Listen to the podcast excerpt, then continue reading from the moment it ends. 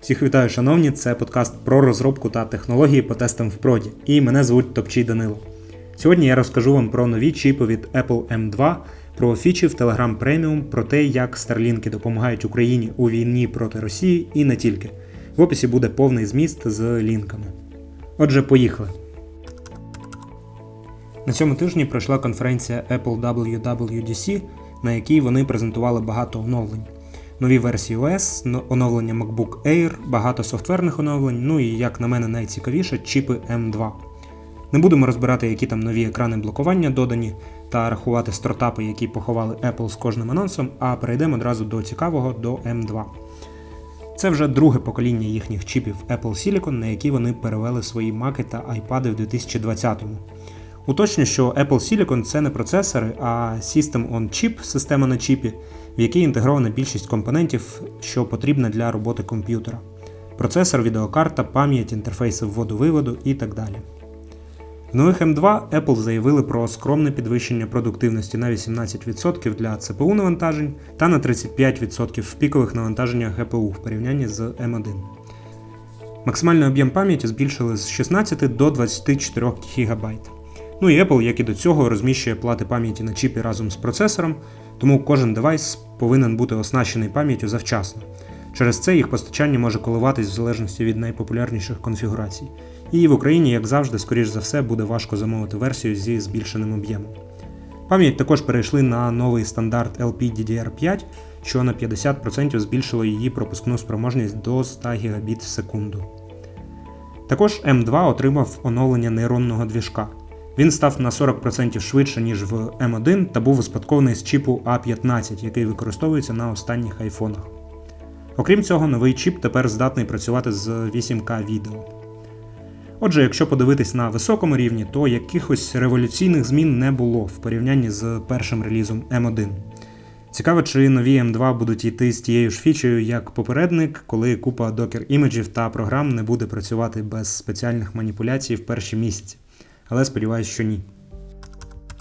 Цього тижня Дуров оголосив про реліз преміум версії Телеграму, де він пообіцяв фічі з підвищенням лімітів на чати, медіа та завантаження файлів. Він пояснив, що це неможливо увімкнути для всіх юзерів, оскільки кости за сервери стануть некерованими. Згідно з різними витіками інформації, ось що має бути в преміум версії. Перша та найкрутіша фіча, як на мене, це Voice to Text за допомогою штучного інтелекту транскрибація voice меседжів, і як результат вам нарешті не прийдеться слухати голосові. Це ad-free звільнення від реклами для юзерів. Це подвоєння завантаження файлу від 2 до 4 ГБ, знаття лімітів швидкості upload-download. Якщо ви не знали, то зараз на рівні софту є ліміт швидкості, з якою ви можете завантажувати файли з Telegram.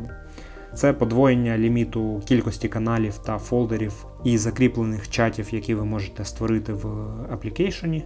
І, звісно, преміум бейджик для вашого юзернейму. Також Дуров пояснив, що експеримент з рекламою в каналах був більш успішним, ніж вони очікували, але що Telegram має спонсоруватись в першу чергу юзерами, а не рекламодавцями. Не знаю, щоправда, як на мене, тезіс про надуспішність реклами підлягає сумнівам, оскільки ну, я, наприклад, не чув жодного позитивного відгуку про ту рекламу, а більшість реклами, що особисто я бачив, якщо що, то реклама не персоналізована, то був якийсь скам з криптою або якісь слівні бачки ЗМІ. Сподіваюся, що то був тільки експеримент Телеграму, а не реальні рекламодавці. Ну і як на мене, преміум варто буде купити тільки щоб не бачити ту рекламу про роль старлінків від SpaceX у війні в Україні проти Росії. Старлінки це системи супутникового зв'язку, що належать SpaceX Ілона Маска. Перемовини про поставки старлінків в Україну почали ще на початку 2022 року, але вже після початку повномасштабного вторгнення девайси були масово доставлені в Україну. Зараз в Україні працюють більш ніж 11 тисяч станцій Starlink, і їх використовують як на полі бою, так і в інформаційній війні, так і ними забезпечують там критичну інфраструктуру. Ці супутники дозволяють нашим військовим точно скидати бомби на російські позиції, налаштовувати зв'язок з зовнішнім світом та командуванням. Наприклад, наші воїни на Азовсталі мали зв'язок тільки завдяки їм. Starlink також є адаптивним і перевершує цим альтернативи. Програмне забезпечення на кожному пристрої можна швидко змінити та проапгрейдити у відповідь на можливі хакерські атаки. Минулого місяця місяця Ілон Маск заявляв, що Кремль нарощує свої кібератаки на його мережу, а SpaceX неодноразово оновлювали код у відповідь на атаки. Тим не менш, е, деякі європейські чиновники кажуть, що наземні станції або апаратне забезпечення, яке з'єднує супутники Starlink з місцевою інтернет-інфраструктурою, було розміщено в сусідній Польщі, щоб уникнути нападу хакерських атак нападів Росії. Зараз всі поставки старлінків в Україну оплачуються приватними особами та фондами. А в свою чергу SpaceX не бере помісячну оплату 110 доларів за девайс за користання інтернетом. На жаль, на багатьох територіях зараз окупанти роблять все, щоб обмежити доступ людей до реальної інформації та інтернету. Наприклад, в моєму родному місті Енергодар, яке тимчасово окуповане, окупанти вели боротьбу проти зв'язку та інтернету з перших днів, як туди потрапили. Ну і зараз більшість мобільних операторів не працюють, інтернет взагалі не працює, а зв'язок дуже поганий. Ну а інтернет-провайдери не працюють вже достатньо давно. І старлінків там, на жаль, немає. У Reuters вийшло розслідування про нелегальні операції на найбільшій в світі біржі криптовалют Binance. Binance має близько 120 мільйонів користувачів у всьому світі і обробляє криптовалютні операції на суму сотень мільярдів доларів на місяць. По розрахункам журналістів Reuters, біржа послуговувала для відмивання щонайменше 2,3 мільярдів доларів США незаконних коштів. Згідно дослідження, у Binance були слабкі методи запобігання відмиванню грошей до середини 2021 року.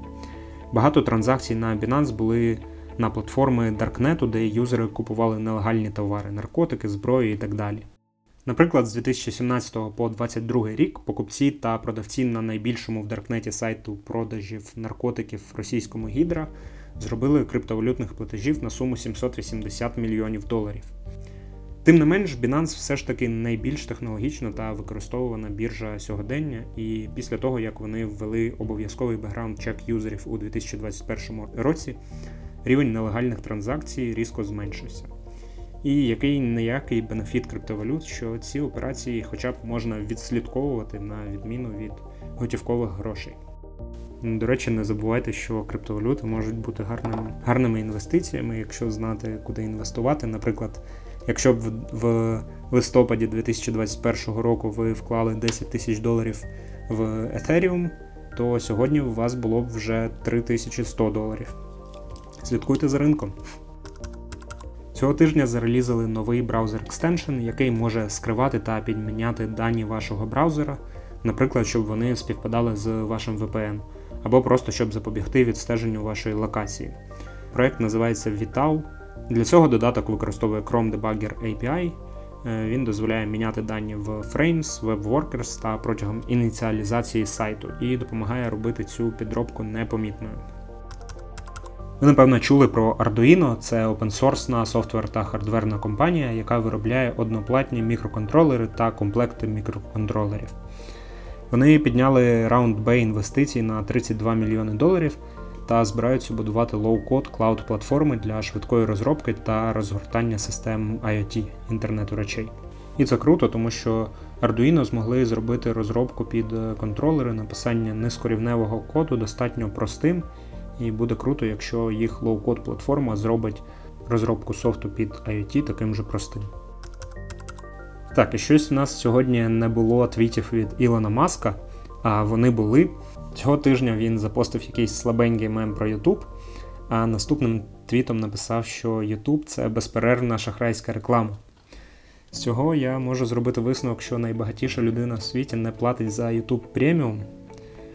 Ну, а я плачу. Одного місяця заплатив навіть двічі, але одну транзакцію мені потім повернули, але тим не менш. Висновки робіть самі. І, друзі, це все, про що я хотів розказати вам сьогодні. Дякую, що слухали. Якщо вам сподобалось, поставте лайк або напишіть коментар або щось таке. Залишайтесь в безпеці, допомагайте ЗСУ, допомагайте волонтерам і всього вам найкращого. Пока!